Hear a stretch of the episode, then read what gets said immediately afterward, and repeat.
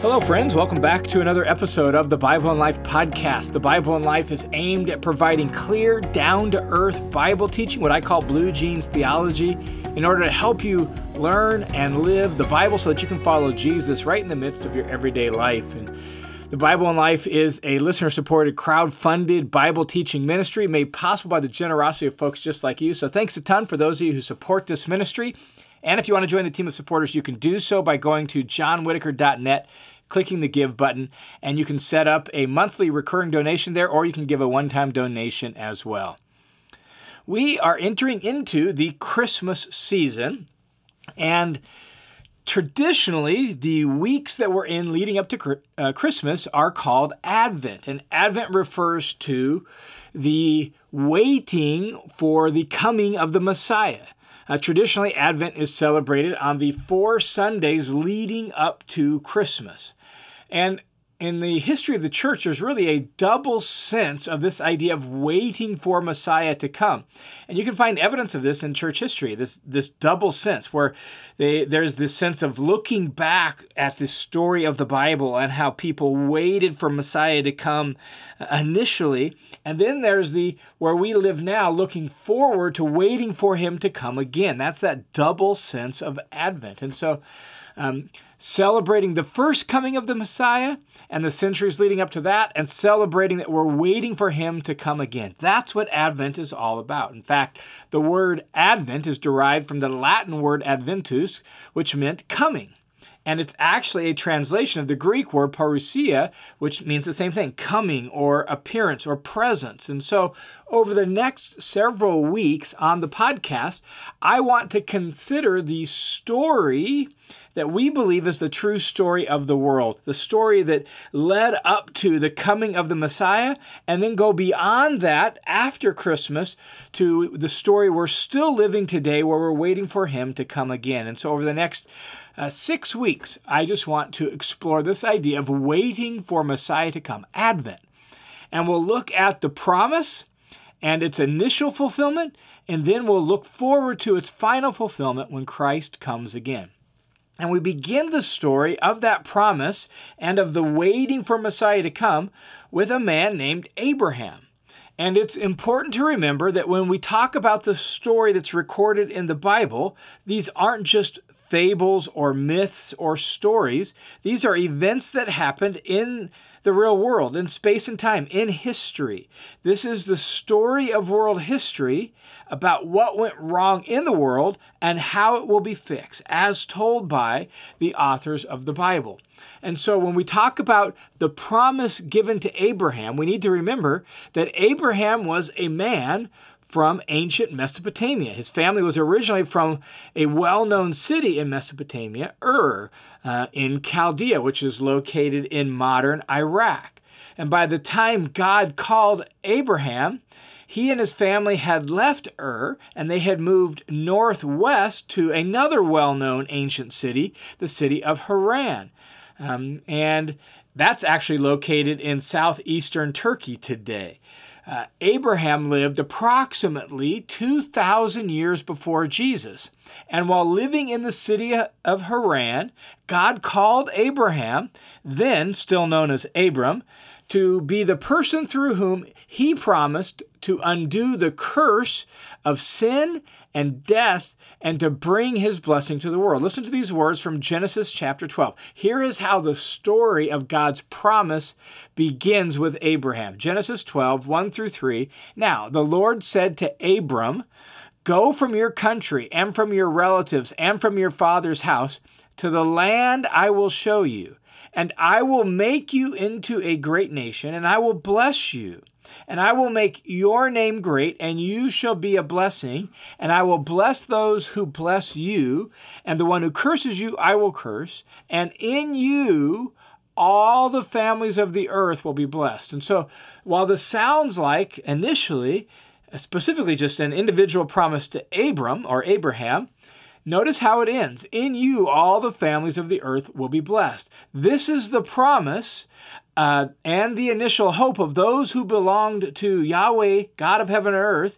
This is the beginning of Advent. This is the beginning of waiting for God to do what He said. It's the beginning of the promise to bring His blessing to this world. In you, all the families of the earth will be blessed. Not just you, Abraham, are going to be blessed, but I'll bless you so that all the families of the earth can ultimately be blessed. And this is the beginning of the story of how God is going to undo the curse of sin and death. And so before we look at Abraham and his the promise to him and his waiting, we need to really understand the context of the story and, and what's happening in the whole world. And that context is told in the Bible this way In the beginning, God created the heavens and the earth. God made everything good. Um, and at the culmination of making this whole world and everything that's in it, God finally made the capstone of creation, human beings, and He placed them in the Garden of Eden to cultivate it, to care for it, and to extend His wise, good rule all throughout the entire earth the human beings had a perfect relationship with each other, right? You could say that Adam and Eve, the first two humans, they were blessed. Uh, and they lived in a blessed world and in a blessed environment. They had a perfect relationship with each other. They had a perfect relationship with God. They had a perfect relationship with the natural world. That's just the nature of what happened. Well, when you read the story, they broke faith with their Creator and they disobeyed God. This is what the Bible calls sin. And that uh, breaking of faith disrupted the entire blessed order of things, the, the harmony, the shalom that existed in every relationship between God and people, between people and people, between people and the physical, natural world. All of that was disrupted by their breaking faith with their Creator and disobeying Him. And so that led to a new state of affairs. Now, no longer was the earth blessed but it was cursed, and that means it was it was deteriorating and falling apart and broken, and shalom had been ruined. Well, God wants to fix that. And God's promise to Abraham is how ultimately how God intends to remove the curse and bring his blessing back to the world. God wants to replace this this uh, curse with blessing, and that's why he says to Abraham, "In you all the families of the earth will be blessed. And so God is going to patiently and persistently work with Abraham and then ultimately Abraham's family to bring his blessing back to the whole world. Well, with that promise to Abraham in Genesis chapter 12, the waiting for that promise to be fulfilled begins. Advent begins with the promise to Abraham. And in fact, Abraham himself waited and he waited for 25 years just for the initial fulfillment of that promise. Abraham was about 75 years old when the promise here in Genesis 12 was given to him to, to leave, that he'll be given land, he's going to become a great nation, uh, that God's going to bless him, and all of that. Well, Ab- Abraham is about 75 years old when that problem or that promise is made. And in order to be a great nation, you have to have descendants. But at age 75, Abraham has none. And so God's going to have to give him some des- descendants in order to make him into a great nation. And God takes his time doing that. In fact, at various point through Abraham's story, God actually reminds Abraham of the promise because waiting is hard. And one of the most important restatements of the promise is found in Genesis chapter 15. Here's what God says there in Genesis 15. He says, After these things, the word of the Lord came to Abram in a vision, saying, Don't fear, Abram. I am a shield to you. Your reward shall be very great. Abram said, O Lord God, what will you give me since I am still childless? And the heir of my house is Eliezer of Damascus. It's the servant, right? And Abram said, Since you've given no offspring to me, one born in my house is my heir. I have to pass on my stuff to preserve the family line to Eliezer, a servant, not even an offspring of mine. That was the custom of the day. Then behold, the word of the Lord came to Abram, saying, This man will not be your heir, but one who will come forth from your own body, he shall be your heir. And he took Abram outside and said to him, Now look towards the heaven and count the stars if you're able to count them. And God said to him, So shall your descendants be. Your, your descendants are going to be like all the stars of the heaven. Remember, Abram's an old man and he doesn't have any offspring at this point. And then it says, Then Abraham believed the Lord and he reckoned it to him as righteousness. Here's Abraham as an old man with this promise from God that he's going to become a great nation, with the promise that his descendants, his offspring, are going to be like the stars in the sky. At Another point it's mentioned as being like the sand on the seashore. Um, and he has nothing, but he takes God at his word. He believes God, and God credits it to him as righteousness. It says, puts Abraham in a right relationship with himself, with God, because Abraham simply trusted his promise. Well, if you're familiar with the story of Abraham, Abraham and his wife actually get impatient with God. They're like, well, maybe this is what God means. And they try to produce an heir the normal human way for their time and their culture. They found a surrogate mother to carry Abraham's child, Hagar. Uh, this was the this was accepted and legal in their culture. And so I imagine that Abraham and Sarah actually uh, were like, well, maybe this is what God meant. It's not what God meant, right? And so finally, after 25 years from the time the, the first promise was given in, in Genesis 12, God actually gave Abraham and Sarah a son, Isaac. And Isaac is the child of promise.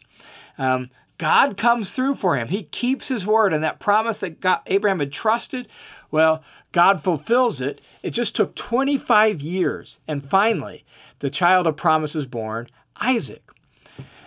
Abraham actually ends up having a few more sons before he dies, but Isaac is the promised one. He's the one through whom God will will uh, carry the promise forward and make Abraham into a great nation, and through whom he's going to bring his blessing to all the earth. And so that promise is actually restated when you read Genesis to Isaac, that God is going to fulfill the word that he had given to his father Abraham. He's going to fulfill it through Isaac, that he's going to have many descendants like the sand of the seashore. Well, and then that promise is passed on to one of Isaac's sons, Jacob, not Esau, but Jacob, and the promise is restated to him. But now we're two generations in, and there's still no great nation. They still don't possess the land. They're only a handful of de- descendants, but God had promised. And eventually, in time, Jacob, the grandson of Abraham, becomes the father of 12 sons who become the 12 tribes of Israel, which is the next stage in the story. And the promise to Abraham that all the nations will be blessed through his offspring, well, that promise was eventually fulfilled in the nation of Israel. They become a great nation. But that's not even even Israel is not the ultimate fulfillment of the promise. But that promise wasn't fulfilled in Abraham's lifetime. It was like the first leg of a relay.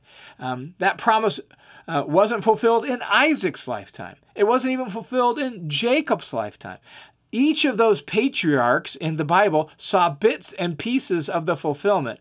Um, but those bits and pieces created more questions, more longing, and led to more waiting and waiting and waiting, literally for thousands of years, 2,000 years to be precise, until the ultimate offspring of Abraham was born Jesus, the Messiah. And so from Abraham to Jesus is roughly 2,000 years. And, and though there's initial bits and pieces of waiting or fulfillment, uh, there's more waiting. Like, no, we know this isn't, even with uh, becoming a great nation in Israel, well, they weren't faithful, and that led to exile. We'll talk more about that in the ensuing weeks.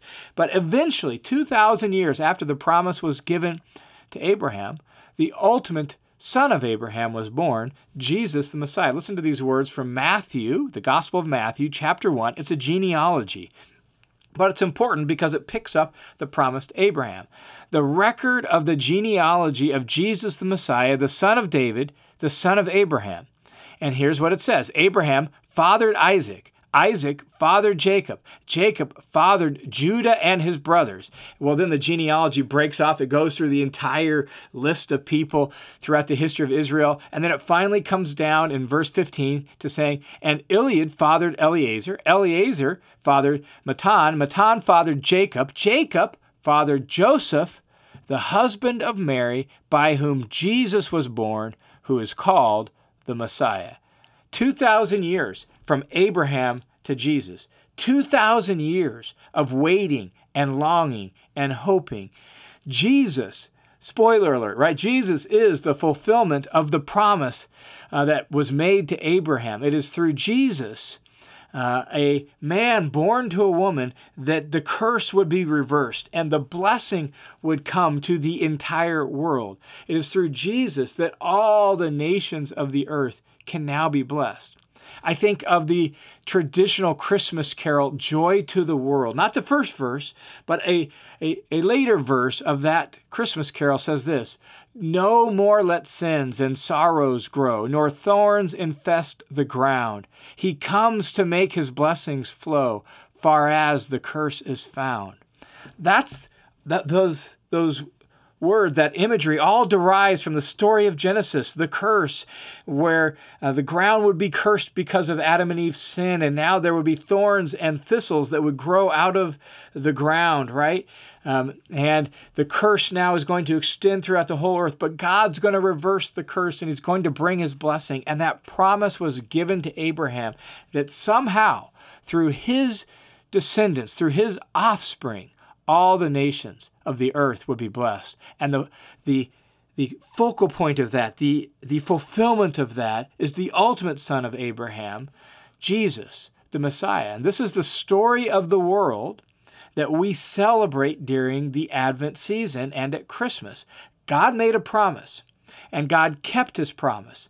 And there's more to God's promise as well that's still yet to come.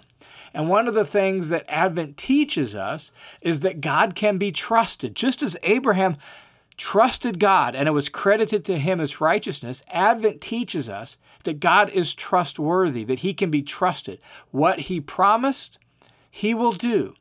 Not necessarily on our timetable. Uh, he may take his time, just as he did with Abraham. Probably so. He always seems to. Um, but we can trust him. God is committed to fixing this world, to reversing the curse, and making his blessings flow as far as the curse is found. Mm. Um, and so we see the beginning of that in the promised Abraham and the inauguration of the fulfillment of that in the baby born in Bethlehem and laid in a manger. And so, as we celebrate the Christmas season, as we celebrate Advent, we remember that God made a promise, and though it took 2,000 years, God kept it by sending His Son as a little tiny baby, vulnerable and helpless, laid in a manger in a small little town in Bethlehem. God fulfilled His promise to Abraham. Now, over the next couple weeks, we'll look at what happens between Abraham and the birth of Jesus and the story, and we'll see how that story unfolds. We need to realize the story that we're a part of and let that story shape us so that, like Abraham, we too can trust God and it can be credited to us as righteousness. Hey, thanks for tuning into this episode of the Bible and Life podcast. Thanks again to those of you who make this ministry possible by your faithful support and your prayers and your generosity. May God bless you for it. I pray you have a wonderful Advent season. May God bless you, and I look forward to talking to you again next week.